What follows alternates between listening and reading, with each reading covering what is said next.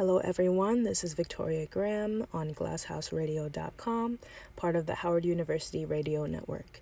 Thank you all so much for tuning into this installment of the PO.V, glasshouseradio.com's newest podcast. The POV aims to inspire and shed light on important topics of today.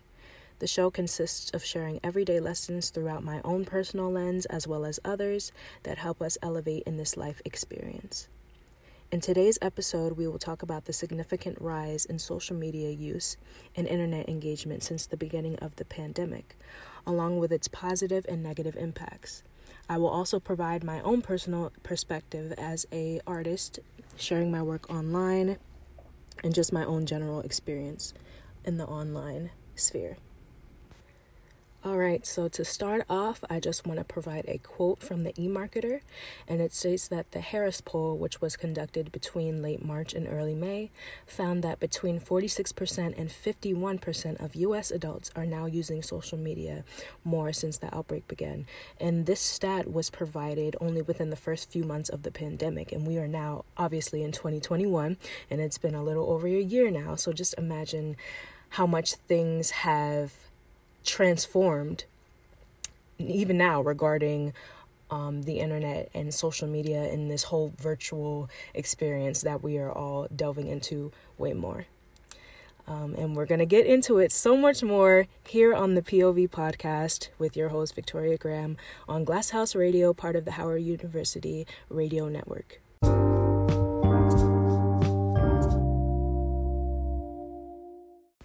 So, continuing on, I really want to talk about social media specifically for a moment and just really highlight the complete transformation of influencer culture and um, just how we experience online anything.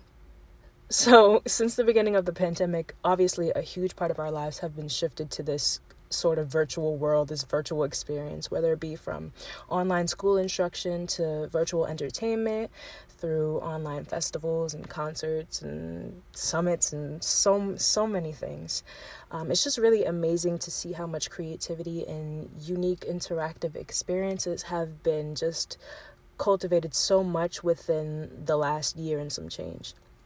I know for me personally, um, a big part of something that I miss is just immersing myself within art um, whether it be going to a museum or a concert or a poetry slam, just anything, and just meeting other artists and having that um, just social interactive experience with things that I love and hobbies that I enjoy and my passions and things like that.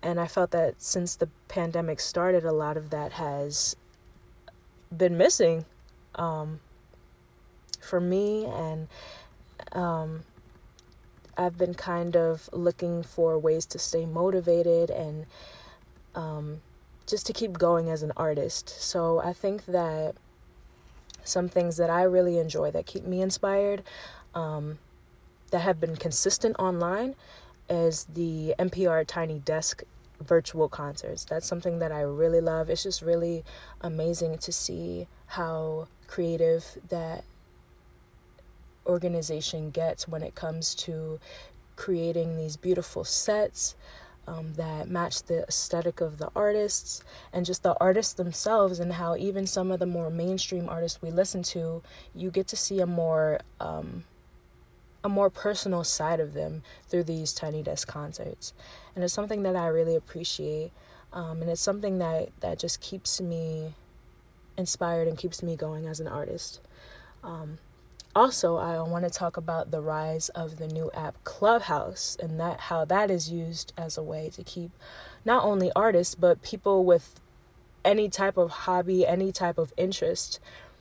It kind of gives them a, a community to engage and come together and just converse.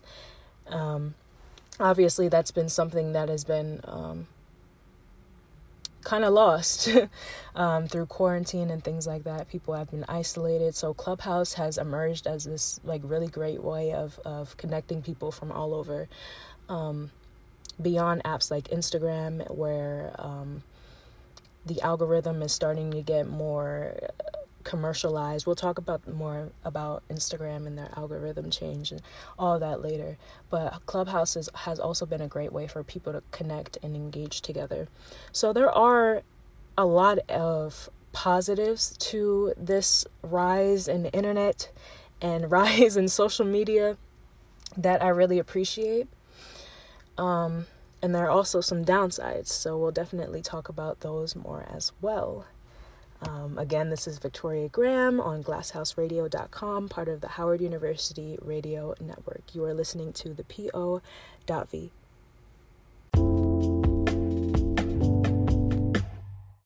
All right, and we are back. So, before I get to the downsides of this whole internet experience, I want to talk and elaborate more on that aspect of influencer culture that I mentioned a bit before.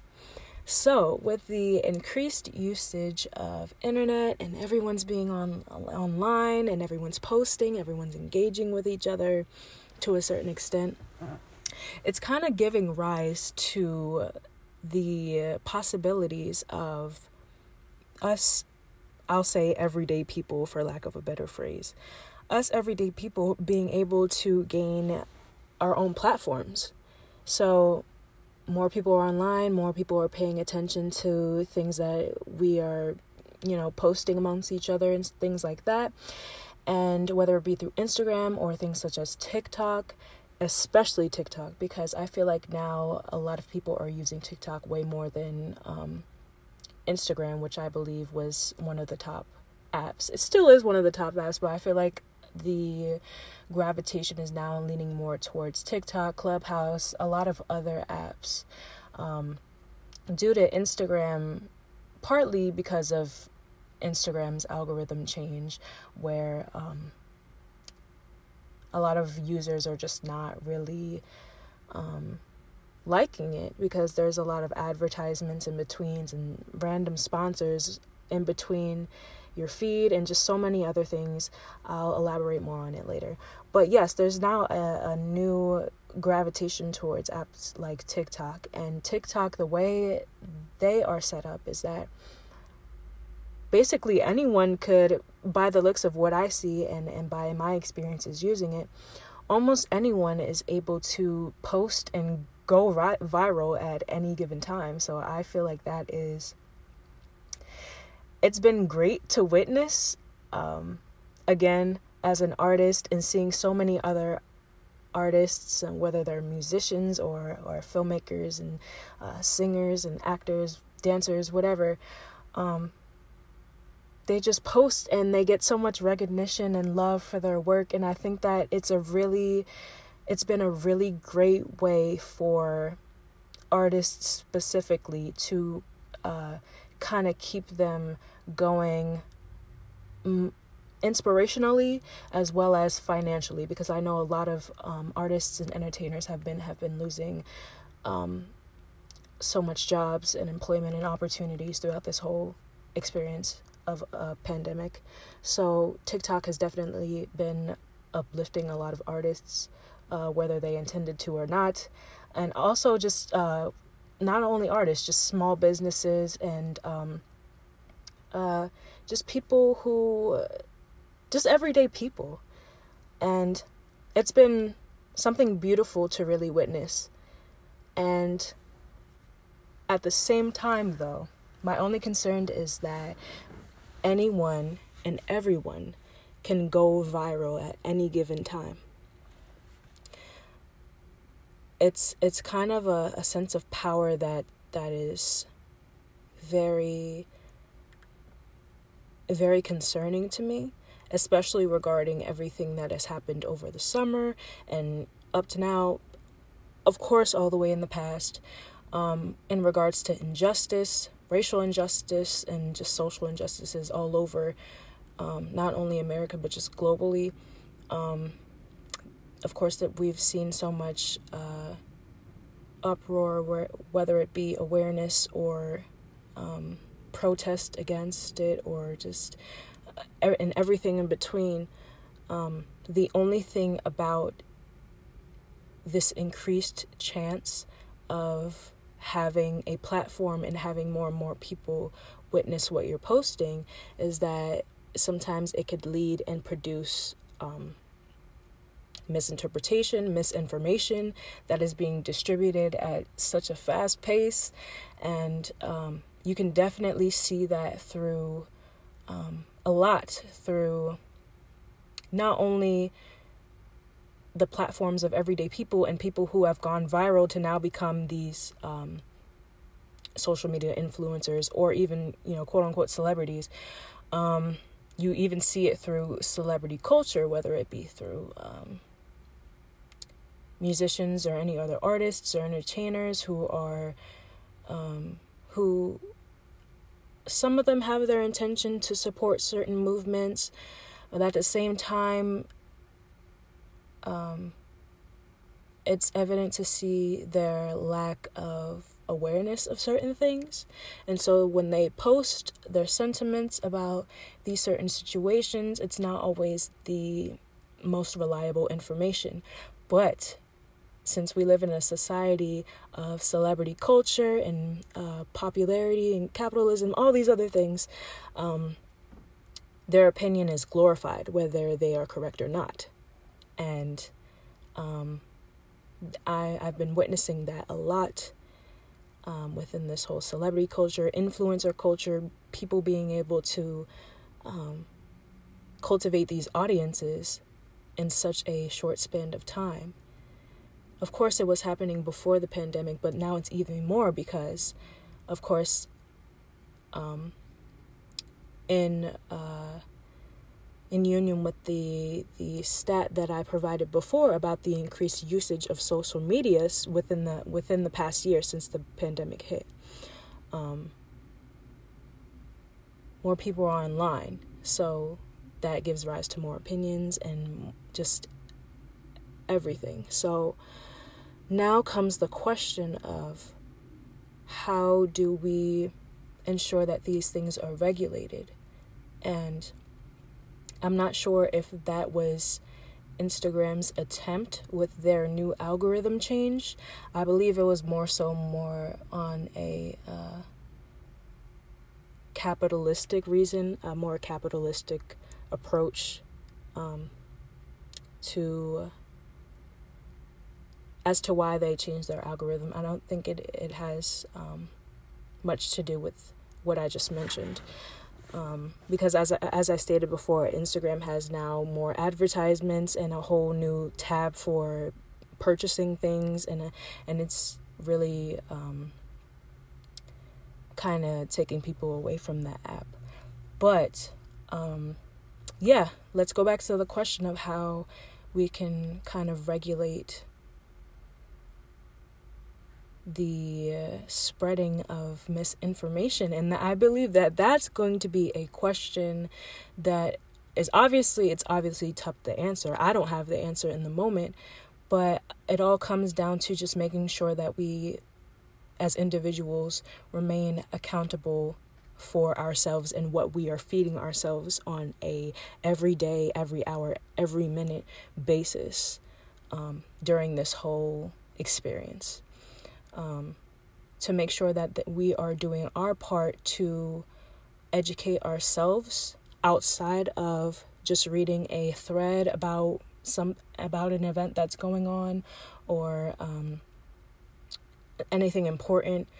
Um, we we have to remember that even though we are we may read a a um, a quick recap of something online, it may not always be the the best to rely on that as your only source of information for that particular situation. So we just have to make sure that we are doing what we are can what we can, excuse me, to make sure that we are seeking further education and further perspective beyond what the internet is telling us. And also, outside of that, um, just to make sure that we regulate our inter- our internet usage in general. So I think for me, I started to realize how much being on my phone was kind of consuming my life. I started to look at my analytics on my phone and seeing that I was on my phone for 14 plus hours a day and that it was that was just crazy to me. And I really had to stop. And it was the thing is it was so difficult to begin the process of toning that down. It was really difficult to um, kind of recenter myself and put myself into a more disciplined state of making sure that I'm not um, living life completely online. Um, but once I did, and once I kind of stopped myself, um, I had to put myself into a routine and and establish a limit of how long I was going to be online, especially when we got out of school and I didn't really have much to do. Um, so I do actually want to provide a quote from an article that I read by Brenda K. Wiederhold on alleviating social media and anxiety during the pandemic. And she states In the end, managing anxiety is an issue of balance. Moderate your media consumption so that you can stay informed, but avoid access or incorrect information. Use technology to unwind and to connect, to tend to both your body and your mind as we move through this uncertain time. And that is simply that is something, excuse me, that I definitely came to the conclusion to. I start to use social media um, more so as a way to um, as a tool to stay grounded and um, to stay motivated and also just to i've catered my internet usage away from certain platforms and certain influences to ensure that i was keeping my mind stable Remembering to stay grounded is definitely something vital to keep in mind, especially as the internet just continues to grow and continues to expand throughout this experience. I really hope that you all remember to maintain your balance and continue to remain positive and continue to remain uplifted and safe throughout these times. This is Victoria Graham on glasshouseradio.com, part of the Howard University Radio Network. Thank you so much for tuning in to the PO.V.